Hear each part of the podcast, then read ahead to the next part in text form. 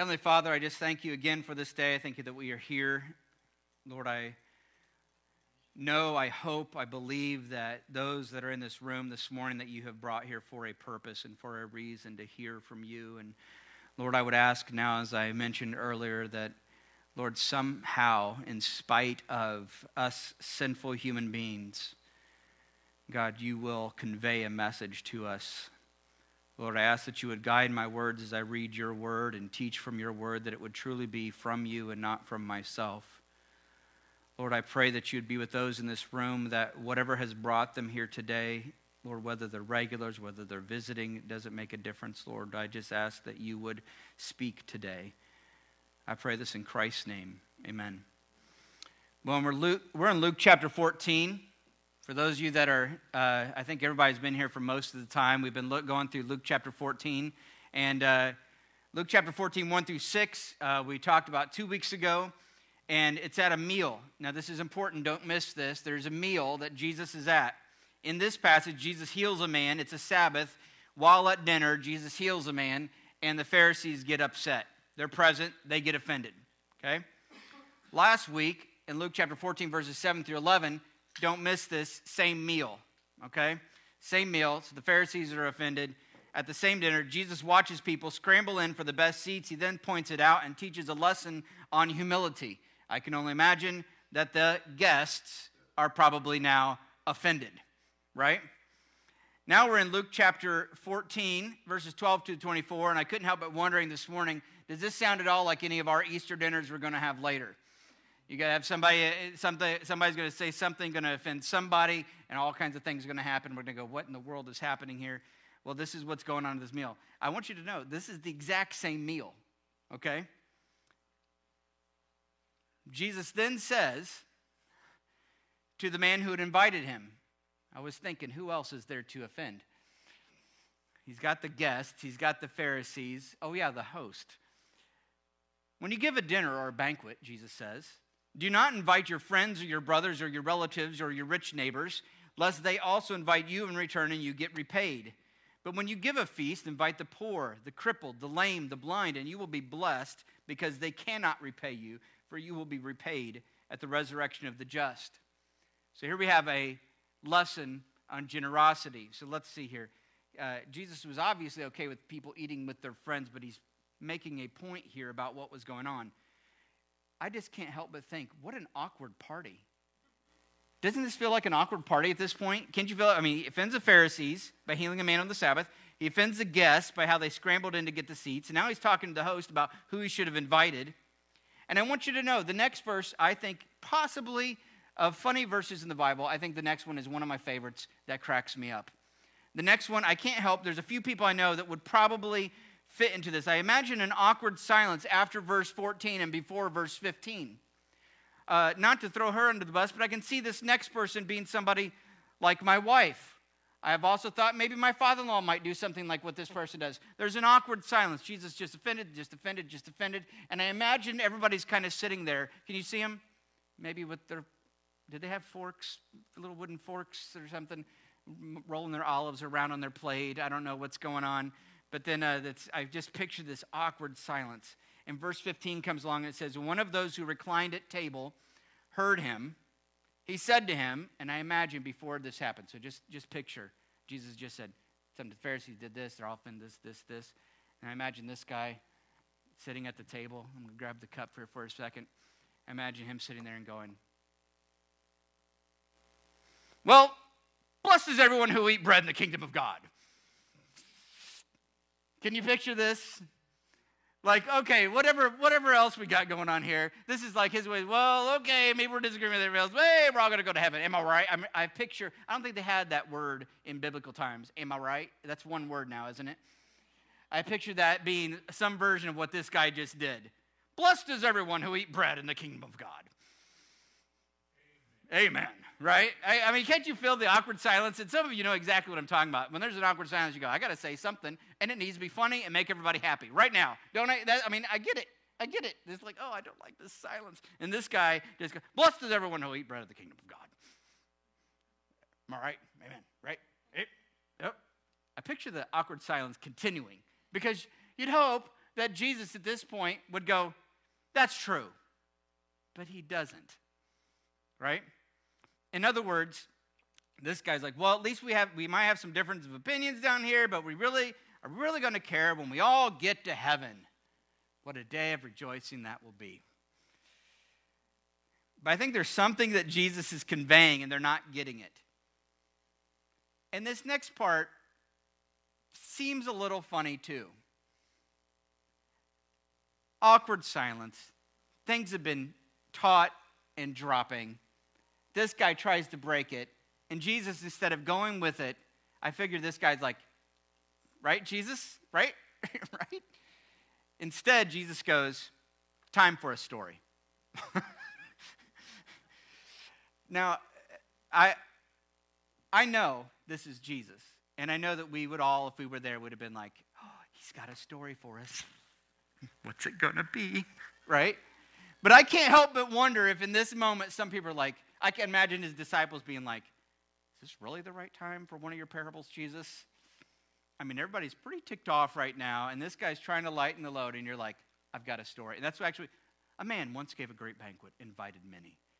Can you just feel the tension that would have happened? The, is it just me? Is it just me feeling this way? Or can you guys feel it? What a man once gave a banquet at a great, and I, I just, I, I don't know. I, I'm not a time traveler. I couldn't go back, but I can't help but wonder if there was a little bit of this going on. Oh boy. Even possibly from some of his disciples. There may have been a little bit of an eye roll at this point.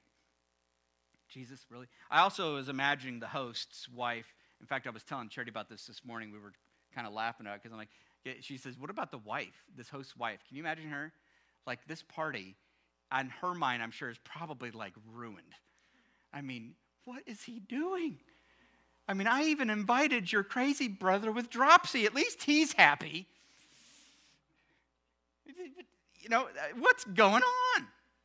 And this awkward thing then gets a little bit more awkward. But Jesus, I think, has a point. And so there's some principles I think we're going to learn from this. But before we do, we've got to understand why Jesus tells stories to teach things.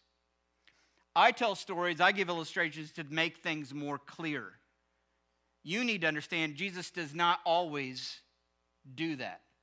In fact, there's at one point where his disciples ask him in Matthew chapter 13, Why do you tell these stories? Why do you tell parables?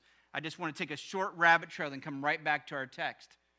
Because if you're here today, and I don't care how long you've been a Christian or how long you've gone to church, how much you think you know about God, this is an important factor. If you go, I want to know what the teachings of Jesus are all about. And I think that today is a great day to really consider that because if somebody came to this earth and then got killed, and before he got killed, he said, I'm gonna, they're going to kill me, that'd be pretty impressive. That he knew they were going to do it and then they did it. But the fact that he also said, and then I'm going to come back, and then he did it, we ought to take note as to then what was he teaching while he was here. Does that make sense? I think a great example, of someone we've been studying in Sunday school here is James. James was Jesus' earthly brother. James regularly, along with his other Jesus' other earthly brothers, mocked and ridiculed Jesus, even up to the point of death. There was a time just before Christ was crucified that it, they're talking about the fact that, hey, Jesus, if you go to Jerusalem, they're probably going to kill you.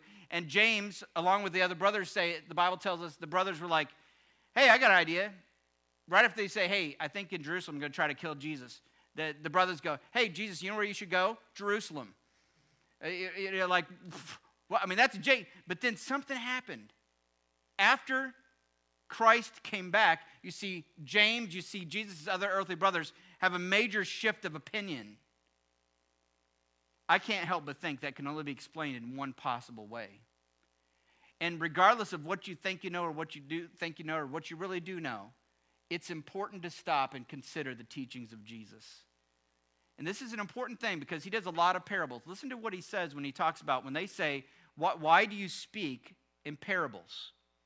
And here he is at this banquet where a bunch of people are there and they're all ticked off at him, he decides to tell a parable.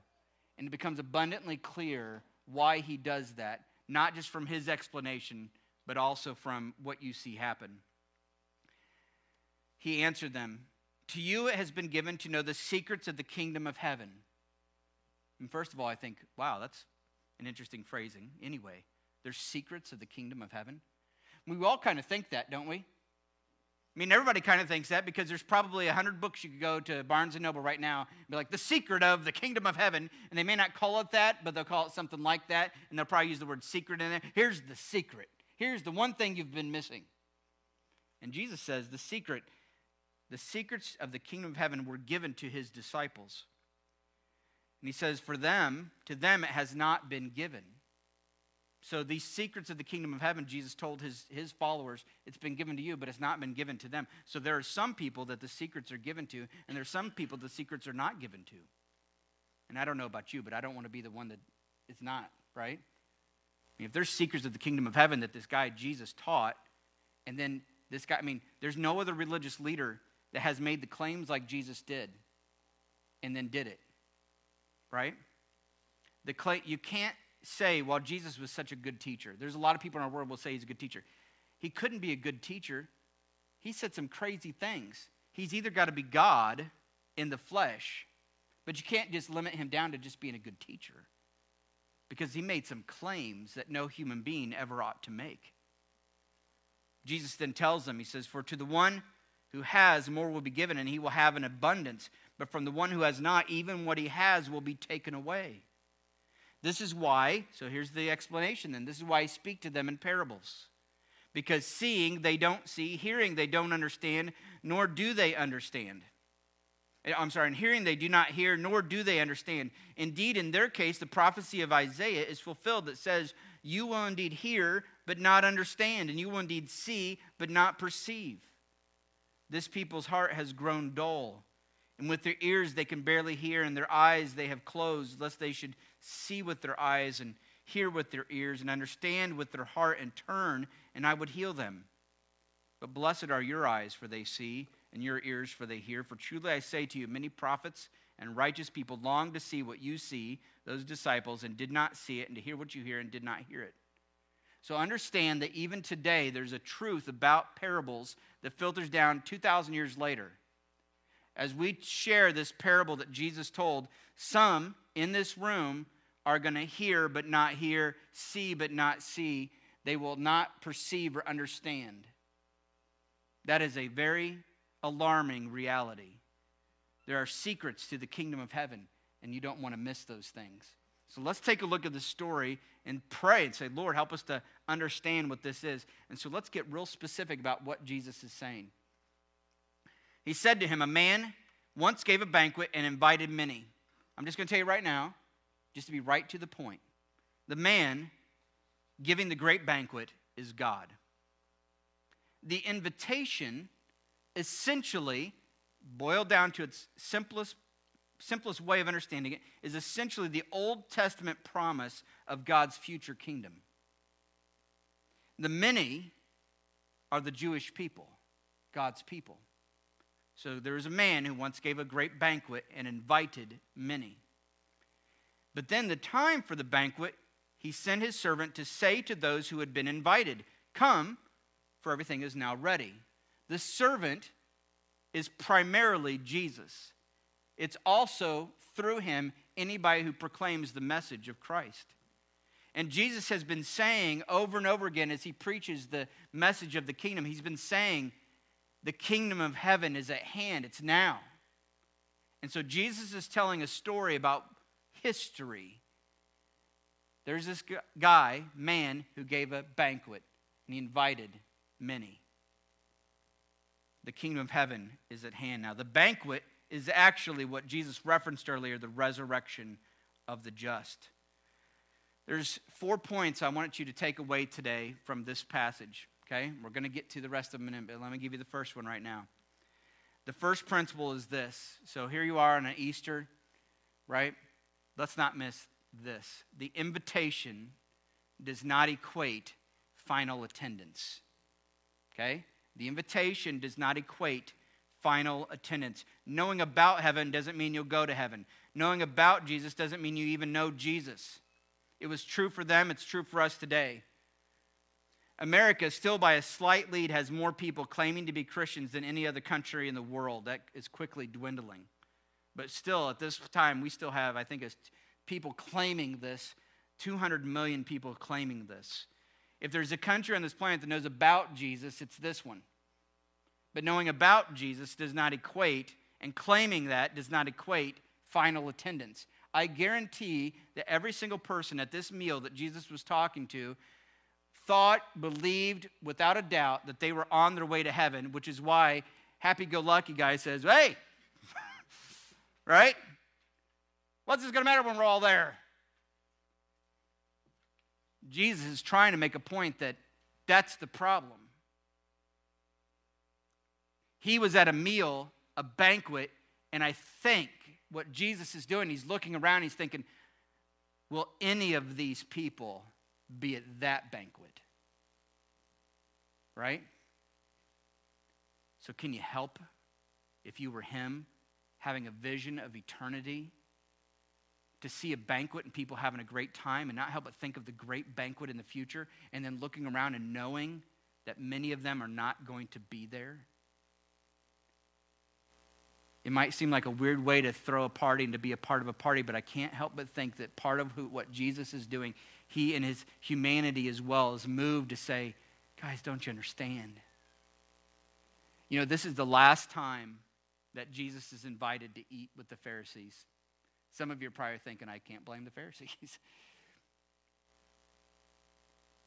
Invitation does not equate final attendance. And if the great banquet in the sky just means you have to die to get there, none of this is going to make sense afterwards. I'm going to say that again because this is kind of important for our culture. There's things that we believe as a people that kind of filter out every once in a while. Some people, oh, I don't know if that's really true, but for the most part, people in this country think that the way to get to heaven is to die. If you don't believe me, go to a funeral. I don't know if you know this, I've been to quite a few funerals. Everybody's going to heaven. Did you know that? They're all going to heaven if you, if you take the word of what's being spoken at funerals. I have never once in my entire life gone to a funeral and somebody said, I didn't make it. and we go, well, of course not, Matt. That's a bad taste. But I'm telling you right now, there are some people that didn't make it. But if you go based on what we talk about on a regular basis, our real beliefs come out. And most of us, and I'm, I'm afraid that possibly many of us in this room think, well, the key is that I'm di- if I die, I go there. That's important. I mean, everybody goes to heaven. Well, maybe not Hitler, but you know everybody else. What do you base that on?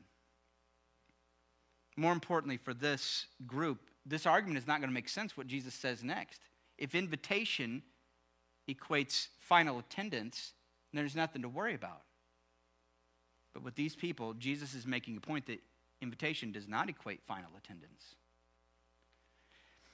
Listen to what happens next. All these things. Now, I will admit freely that what happens next are excuses. And I will admit that many of these excuses sound like the kind of excuses that I would give not to go to a party. If you know me at all, social gatherings aren't my favorite thing. Okay, so going to party, I'm like, okay, but but I have many times. Uh, let's let's listen to their excuses here. Uh, they all alike, which that's an interesting when you study this. They all like it was almost as if they all with one accord. It's, it ties all these people together, even though they're completely separate. It's almost like together they unanimously said, "We're not going." But listen to their excuses. So the first guy, get to the first one, the servant, and his excuse is, "I bought a field. I must go out and see it." What? You, you bought a field, you didn't see it? So if you bought it and you hadn't seen it before you bought it, why do you got to go see it now? You already bought it. It makes no sense. But it kind of sounds like the kind of excuse I would give. I bought a field. I can't go. Sorry. Another said, I have bought five yoke of oxen. I go to. Kind of basically the same. I bought five yoke of oxen. Which five yoke of oxen for them? That's a pretty big purchase. Who buys five yoke of oxen without ever seeing the five yoke of oxen? It's ridiculous. I may have used this last one though. Another said, I've married a wife there, I can't go. That's my wife. I married her, I can't go. That wouldn't work for me though, because she'd be like, no, we're going. You see the ridiculousness of these excuses, though? But do you also see that they, it doesn't make it, to think if the picture is meant to represent the invitation is to this great banquet, what is this part about? Actually, taking up the offer of the invitation. What, what is this all about? If just dying means you go there, how could you make an excuse? People can't make excuses to die. Well, I'm not ready to die yet. And you may try, but that really has no say on it, does it? Not really. Not ultimately. So let's hit this second principle. Excuses here equate, equates excused from there. You see that in this story? People that are making excuses here because we know the story that Jesus is telling. And so now he didn't take the time to explain this to those people. And so it had that parable effect where some people heard it and like, yeah, I don't know what you're talking about, Jesus. Let's get back to the party. But to some, I think, I hope, heard and understood, and even more was given to them as what Jesus promised. I'm telling you today, excuses here equates excused from that. Okay? Now, there's some very regular, very obvious ways that this makes sense. I think that some of them, you have to understand as Christians, with, in Christianity, I know that we're saved by grace through faith, but you have to understand if you, hear, if you talk to Christians for a while, there's some things they say, oh, you should start doing. I need you to understand that the things that Christians say, hey, you should probably start doing these things, are not, it's not it's not the way somebody says you want to go to the baseball game, you need to buy a ticket. That's not what we're talking about when we talk about these things. It's more like this. If my wife came home and she saw me tying up my shoes, get my pants today, putting this evil tie on, right? Somebody might think, you're going somewhere, aren't you? See, there's obvious things that are pictures and, and, and fruits of going somewhere. I have before with my children, and neither one of them are in the room right now, but I have before with my children, I have said to them, hey, we're going to go at this particular time. And they would go, I know. Anybody else, parents in here, know this, this experience? Is this just me? I know. And then it gets closer to the time, and they're, they're still sitting down, right? And you go, you know, we're going to be leaving in 15 minutes, right? And they're like, I know. And at this point, I start to think, you're saying I know. I don't think you do. I don't think you understand how leaving works. Eh, there's something missing here. And we get within five minutes, and I'm like, hey, we're going in five minutes. Five minutes to me means I'll be in the car in two minutes, right? And they go, I, I know. And then at some point, I usually say this Are you going? And they usually get annoyed at me at that point. Well, duh. And I want to go, there's nothing you're doing that makes me think you're going right now. You're doing nothing that makes me think you're going. That's understand. That's what when us as Christians we talk about things like going to church and, and reading your Bible and praying and all these. That, those are things that we're we see because people that are going there are doing those things. Does anybody get saved because they went to church? No. Does anybody get saved because they prayed a prayer? No. Does anybody get saved because they read their Bible? No. But are all those things fruits and aspects of somebody that's like, I'm getting ready to go to a banquet? Do you see the difference? So understand if you ever hear, at least us here at this church, go, hey, you should go to church, we are not saying that because we want to have a room full of people. That's not really the important thing to us, simply for that. We're not saying that because we think that's going to make you a better person. You understand that? We're not saying that for any of those reasons like that. We're simply sitting there going, it, it, like what I'm doing with my children when I go, Are you going? And so now let's take this back to what we're talking about. And let's be honest. We live in a society not that much different from the society that Christ was in, on the simple fact that most people that Jesus interacted with believed, felt, thought when they died they're going to be in the kingdom of God, as demonstrated once again by Happy Go Lucky, Happy Go Lucky right? Remember him? That's what we're doing. But the reality is, just like for them, just like for us, it's not true for everyone. And one of the things that Jesus is pointing out here is the excuses that are made. Now, you may sit there and you go, well, that was just an excuse this particular Sunday or just an excuse for this. But I'm telling you right now, we live in a society where it, this is really about priorities, what Jesus is talking about. And I can tell my son's priorities with the banquet that we're going to, or the meal that we're going to, or the event that we're going to. Because if it was an important priority to them, they'd be at the door ready to go way in advance. Not because those things get him to the party, but because there, there's, there's inwardly a priority of going to the party. The same is true of us. And if you found that the majority of your life has been on the list of priorities down, down at the bottom, and you go, well, no, no, God's, God, no, God's up here. He's, it's all about Him. Going to eat in the kingdom of heaven. We're going to have bread, right? But the reality is, what you actually see, see, these people, they accepted the invitation initially, didn't they? But when it came down to it, it wasn't that important.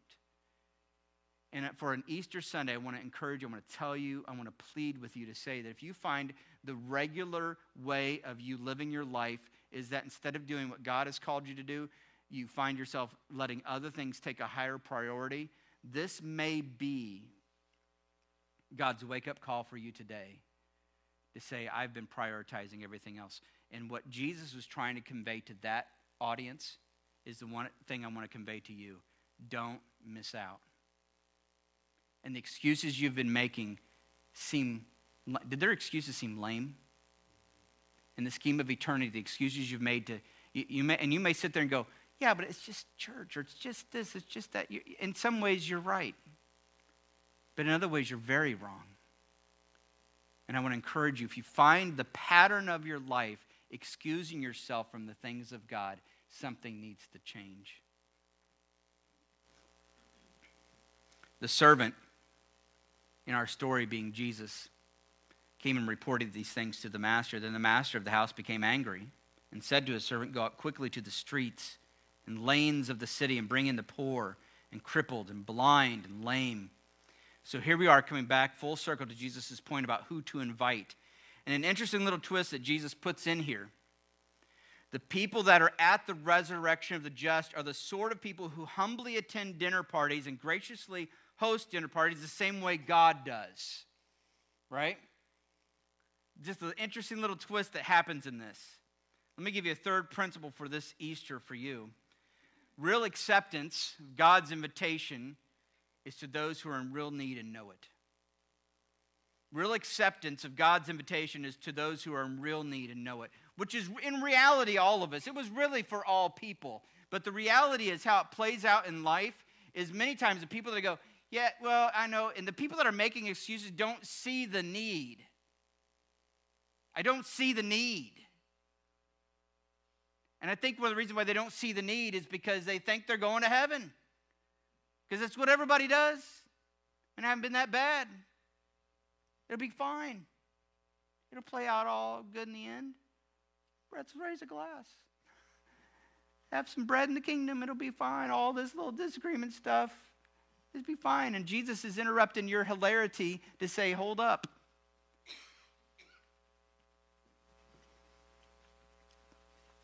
The spiritually crippled, the spiritually blind, the spiritually lame, they are those who would normally be excluded, but hear and rejoice at the invitation of God. You saw it in Jesus' day. The Pharisees, the religious leaders, the ones who were well off and satisfied, missed it. The ones that saw it were these people. In our society, in America, many people's ears have grown dull. I mean, we, we've heard about Jesus so much, it feels like it's coming out of our ears for many. In fact, sometimes you start to bring it up and you're like, oh, seriously?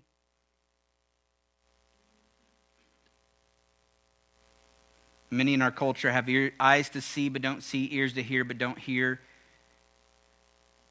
But there are those who do hear. Did you know that in our world we have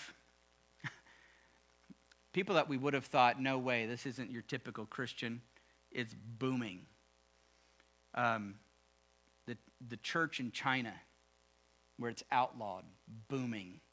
They predict there will be more Christians in China than in America within the next, I think, five years. In India, booming. In Korea, booming.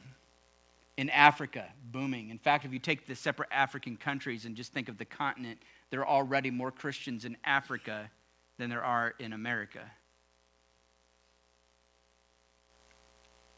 Exactly what's happening in Jesus' story is what's happening in our world. And people that we would look at as, oh, those poor third world countries, they're the ones that are going to be entering the kingdom ahead of many that are here in this country. And we keep making excuses. The servant said, What you've commanded has been done, and still there is room. And the master said to the servant, Go out to the highways and the hedges and compel people to come in that my house may be filled. In this story, the, Jesus is telling that this message, it primarily for them, this was one of the first real allusions to the fact that salvation was going to be for the whole world and not just for the Jewish people. Praise God, because here we are, thousands of miles away.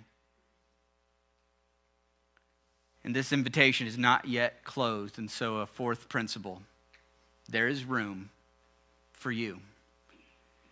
I don't care who you are, what you've done. For though I've got enough people here that have been here long enough, know our mantra. Let's say it because we know it's true and it ties into this story. I'm a complete idiot, but my future is incredibly bright, and anybody can get in on this. What a glorious thing that that door is not yet shut. And wherever, whatever sort of life you live, whatever you've done, where, how far, what, it doesn't make a lick of difference, not just to him, but to me and to the others that are here. If you're sitting here today and you go, I don't want to miss out on this. Do you realize that this may be, this moment, hearing this story that was written down 2,000 years ago, being conveyed to this knucklehead up here, do you realize that this story from Jesus might be the moment. You may be sitting here, you may have heard these things a hundred times over, but this could be the moment that you go, hold up. My life and my priorities have had Jesus and church and God and all that. There's a big, this big conglomeration of things. I just like to call it religion. I just put it way down at the bottom of the list. Well, I love God. But hearing this today, I'm starting to wonder is that really my priority? Is that really where I'm at? And I want you to know that today, if you're sitting here and those thoughts are going through your head, this might actually be the very fact that those thoughts are going through your head, may be the very Spirit of God working in your heart and calling you to Himself right now. There is still room for you. It's no coincidence that one of the biggest ways that we remember what Jesus did for us is through and connected with a feast. It's great, isn't it? I mean, what's this stuff up here? Right? This isn't the full feast. right? This is just this is just one part representing a full feast. And the people that feast on this understand that it's not really about this, it's about Christ. And they're, they're, they're taking in, I want all of who Christ is for myself. I want to share even if you've heard it, even if you've heard it a thousand times over, I want to do this real quick just because I know and I believe that it's possible. It's possible because it was true for Jesus.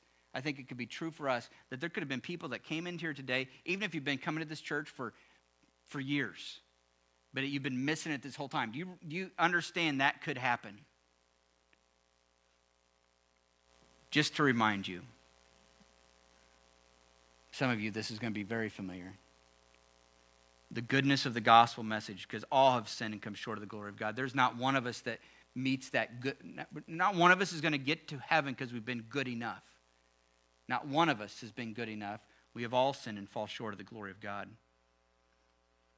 And the wages of that sin, the proper payment for the sin that we've done, our treasonous behavior against the creator of the universe, is death. Not just physically dying, but eternal separation from the Father. The wages of sin is death, but the free gift of God is eternal life in Christ Jesus our Lord. You know that for God has so loved the world that He gave his only Son, that whoever believes in him should not perish but have eternal life. You've probably heard this verse as well. For by grace you have been saved through faith, and this is not your own doing. It's a gift of God, not a result of works, that no one may boast. We are hoping and trusting and believing anything that you hear today, if any of it sounded like, oh, I need to do these things to be saved, that is not what's being conveyed. But I am conveying to you that if you are saved, if you're on your way somewhere, it ought to show. Your priorities will eventually reveal themselves, hopefully here and not there. Do you think the people that made the excuses understood their priorities were off? We could get into the multiple stories that Jesus told of people after the door shuts on the banquets, it's closed and it doesn't open. There comes a point and we hope that you recognize, we hope that you recognize your priorities here. And if your priorities are off here, you're going to miss out there. Jesus Christ himself bore our sins in his body on the tree that we might die to sin and live to righteousness. He bore our sins in his body on the tree. Why? That we might die to sin and live to righteousness. By his wounds, you have been healed. The end of the party, this earthly party. Jesus, I think the last bit of any bit of enjoyment came down. But I imagine Jesus saying this, knowing that there were some who were hearing it who were still not getting it. I imagine him saying this almost with a plead. I tell you, none of those men who were invited shall taste my banquet. None of those.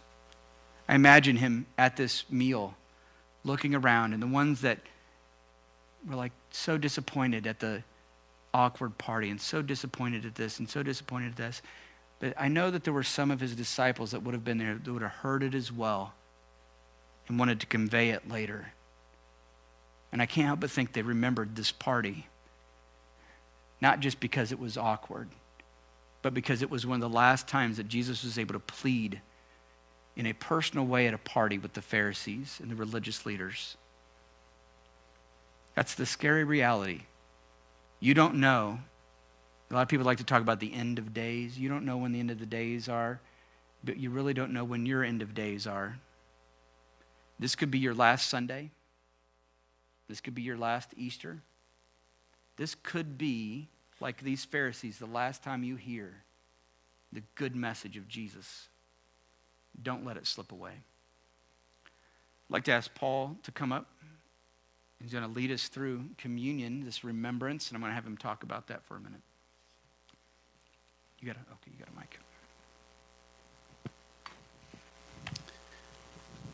What we're going to do here is like one of those things that Matt said that we do not in order to go to the banquet, coming to church, reading your Bible. This is another one of those things that we do not in order to get to the banquet, but to get ready for the banquet. I think there's four kinds of people here today. There's some of you that like, I'm not interested in the banquet.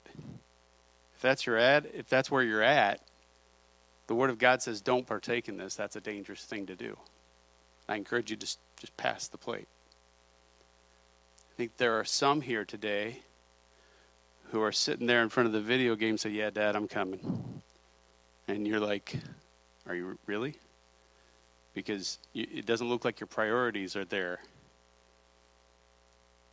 I would ask yourself, am I really, have I really repented? Am I really trusting in Christ? So there's the group that thinks they are, but probably aren't. Today's the day, though.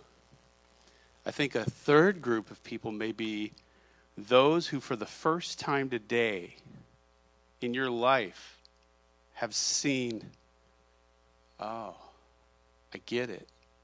I get it.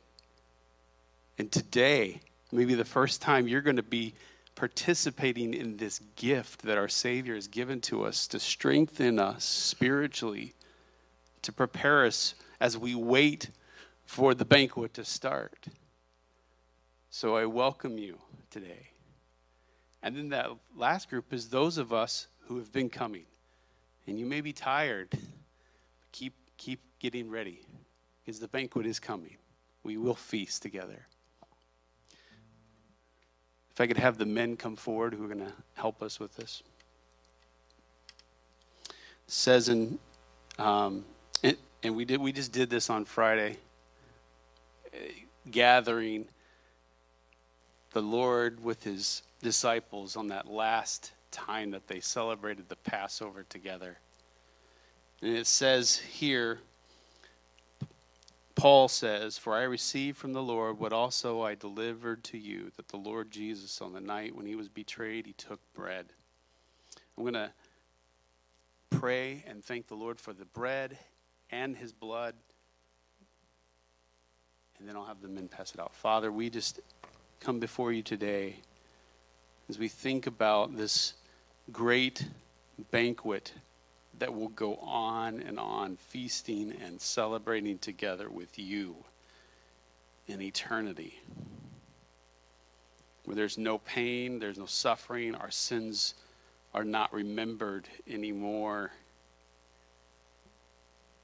We long for that day, and we thank you that because of your Son's work for us, both on the cross, paying the penalty for our sin, and rising from the grave.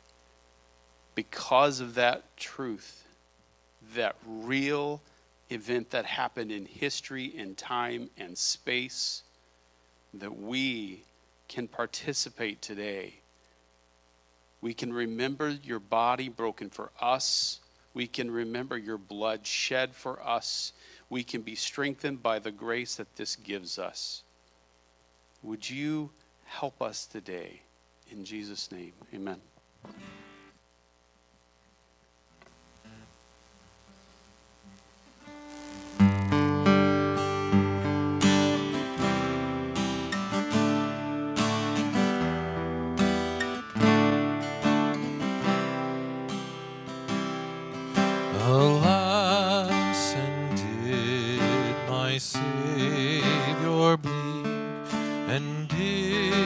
my sovereign die? Would he devote that sacred head for such a worm as I? Was it for sins that I had done? He groaned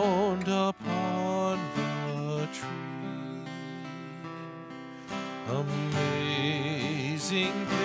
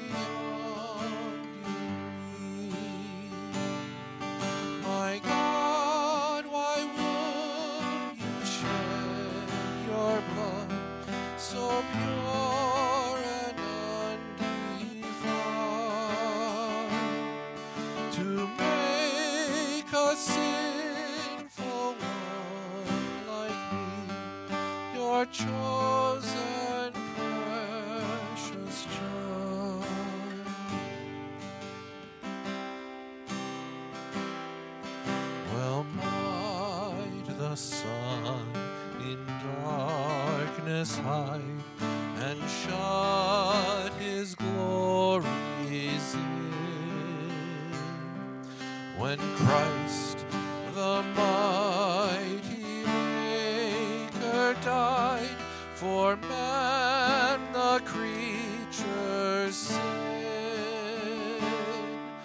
Thus might I hide my blushing face while his dear cross appears.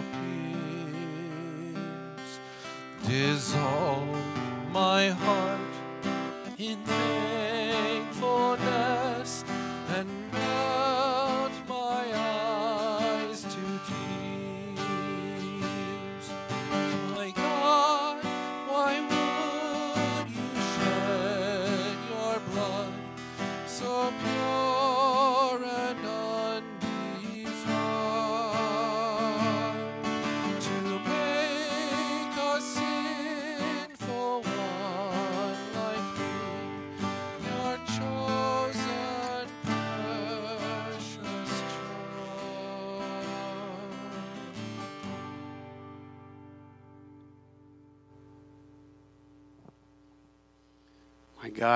would you die for us to make us your precious children? It's an amazing truth. It says that when he had given thanks, he broke the bread and said, This is my body, which is for you. Do this in remembrance of me.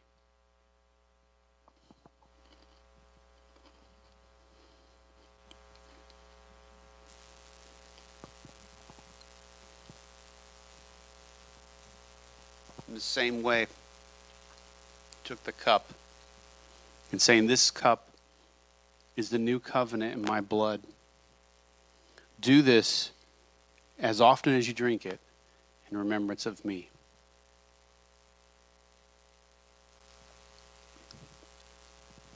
Father, we are so thankful for your sacrifice for us and the fact that you rose from the grave on behalf on our behalf.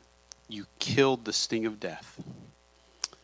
In Jesus' name, amen. Let me read this benediction to you. Now may the God of peace, who brought again from the dead our Lord Jesus, the great shepherd of the sheep, by the blood of the eternal covenant, equip you with everything good that you may do his will, working in us that which is pleasant in his sight through Jesus Christ, to whom be glory forever and ever. Amen. You are dismissed.